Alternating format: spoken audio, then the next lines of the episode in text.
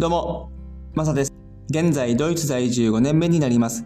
この番組は僕は海外生活からの経験をもとに、失敗談、苦労話や文化の違いなどをお届けし、海外に興味を持っていただけたり、日本との違いを知ってもらえたらなという番組になります。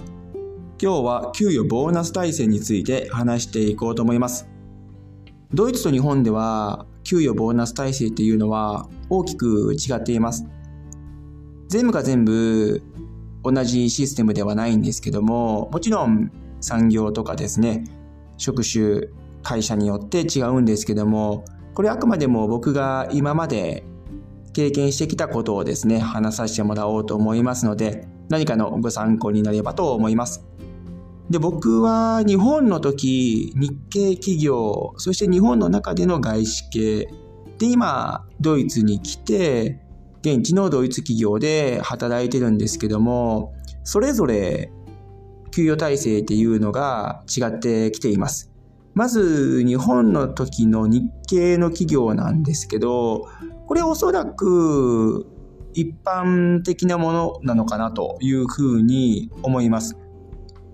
で日系さんが多い体制っていうのは、給与プラス、その月の残業代が支払われる。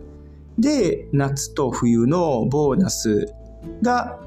年2回ありますよというところだと思うんですけども、これは僕もその当時同じでした。1ヶ月の給与、基本給プラス、どれだけの時間を残業したのかで、プラスアルファが入ってくる。そして、夏のボーナス、冬のボーナスですね。2ヶ月分ずつだったかな、その当時は。で、これって毎年変わると思うんですよ。2. 点何ヶ月とか。その、売り上げですよね、企業の。企業さんの売り上げ自体によって、その翌年の給与が変わったりとか、その年のボーナスが変わったりとか、違ってくると思うんですけども、僕の時は2.2とかなんかそんな感じだったですね。で、めちゃめちゃなんか良ければ、その 2. 点何ヶ月が上がるとかっていう風にはあったと思うんですけども、結構もう前なので うる覚えなんですけども、おそらく2点前半の、はい、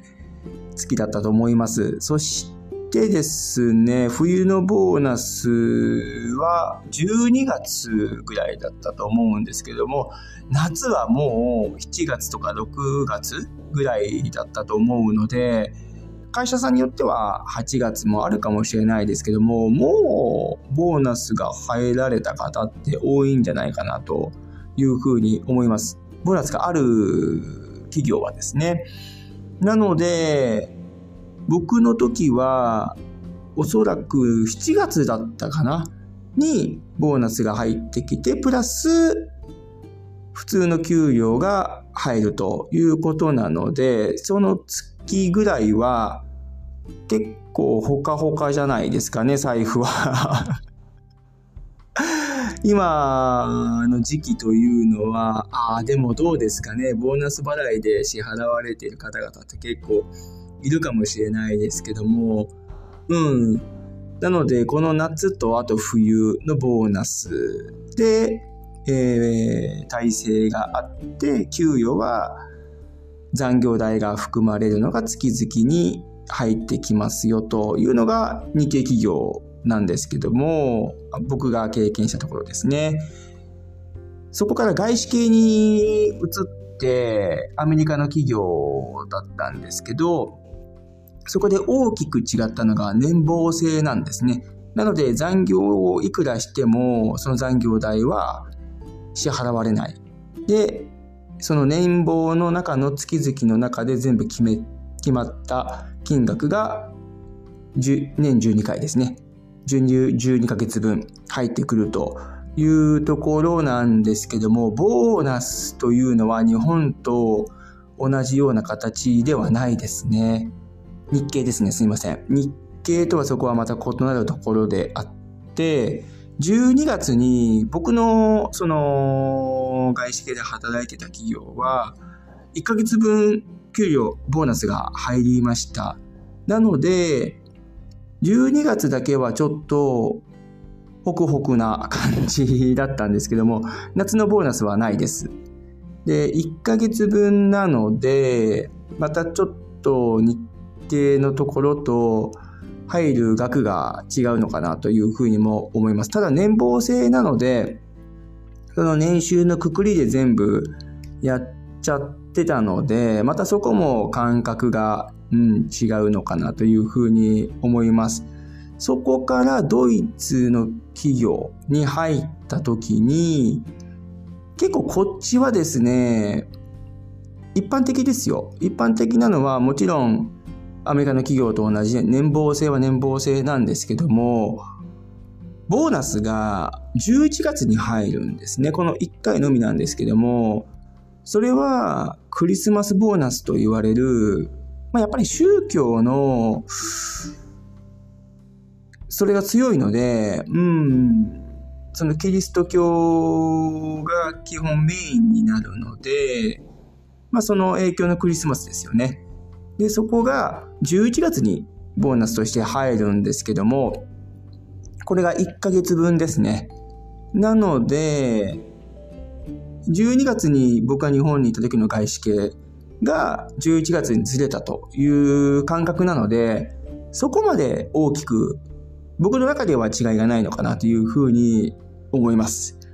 で、年俸制っていうのは、プロ野球選手の契約更改みたいな感じですね。来、来年は、この年俸ですよというところなんですけども、で、こっちの企業も、日本のいた時の外資系の企業も、その翌年が何パーセントアップしますよという議論をですね、上司とやるんですよ。で、一般的には、下がることはないんですけど、微量のアップなのか、一般的なその平均のアップ数なのか、成績がすごく良かったのでもっとアップするのかっていう風になるんですけども、僕の場合は一般的なアップが多かったですね。一時期それ以上のものはあったりはしたんですけども、基本的には平均のアップ率で毎年給料は上がっていってたんですけども、で日本の場合は、日系の場合は、もう決まってますよね。年齢とかそういったもので決まってると思うんですけども、成績でバーンとこうアップするとかっていうのはないですよね。で、外資の場合は、こっちもそうなんですけども、何パーセントアップっていう感じなんですよね。だからそれは、プロ野球の年俸と同じような感じで、50%アップ、60%アップとかっていう風にやるじゃないですか。あの契約公開の場では。そのようなイメージで、平均はどのぐらいですかね。2%ぐらいだったかな。が、一般的なアップ率になるんですけども、うん、そういった交渉をですね、上司と毎年やっているという感じで、その評価のフォーマットがあるんですけども、それを渡されて、サインして、で、アップ率という風になります。なので、毎年毎年、給与というものは、これは日経と同じように変わってきていて、ボーナスもその1ヶ月分に、えー、当てはまるので、ボーナスも変わってくるというところですね。なので、結構ですね、日経と外資というのは、給与、ボーナス体制というのが違ってきます。要するに、残業があるない、で、ボーナスの年、年2回あるないっていうところが大きく違うのかなというふうに思いますね。はい。今日は給与、ボーナス再生について話させてもらいました。結構日系とこういった外資系、そしてドイツの企業でですね、今日本を出て働いているわけですけども、うん、こういった面でも結構そういう給与ボーナス体制が違うので身をもって体験するとあなんか面白いなっていうふうに思いますしまたこれもどっちがいいのか悪いのかっていうのもあると思いますけどもそれは人それぞれ感じ方が違うのかなというふうにも思います。はい。これはあくまで僕が冒頭で言った通りですね。経験上話させてもらってるので人それぞれその環境企業給与体制が違うのであくまでも一つの例としてご参考にしてもらえればなというふうにも思います。はい。今日はどうもありがとうございました。それでは素敵な一日をお過ごしください。ではまた次回の放送で。チャオ